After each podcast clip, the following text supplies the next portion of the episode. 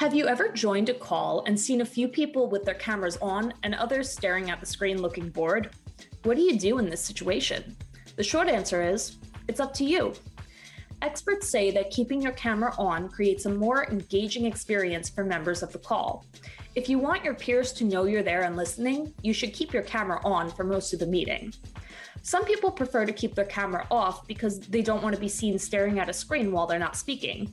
Camera off is the better choice if you know you'll look disengaged or distracted throughout the call, or if your dog or your granddaughter will be a distraction in the background. Sometimes it's better safe than sorry. In conclusion, if possible to turn your camera on, give it a go. Everyone likes to see a smile.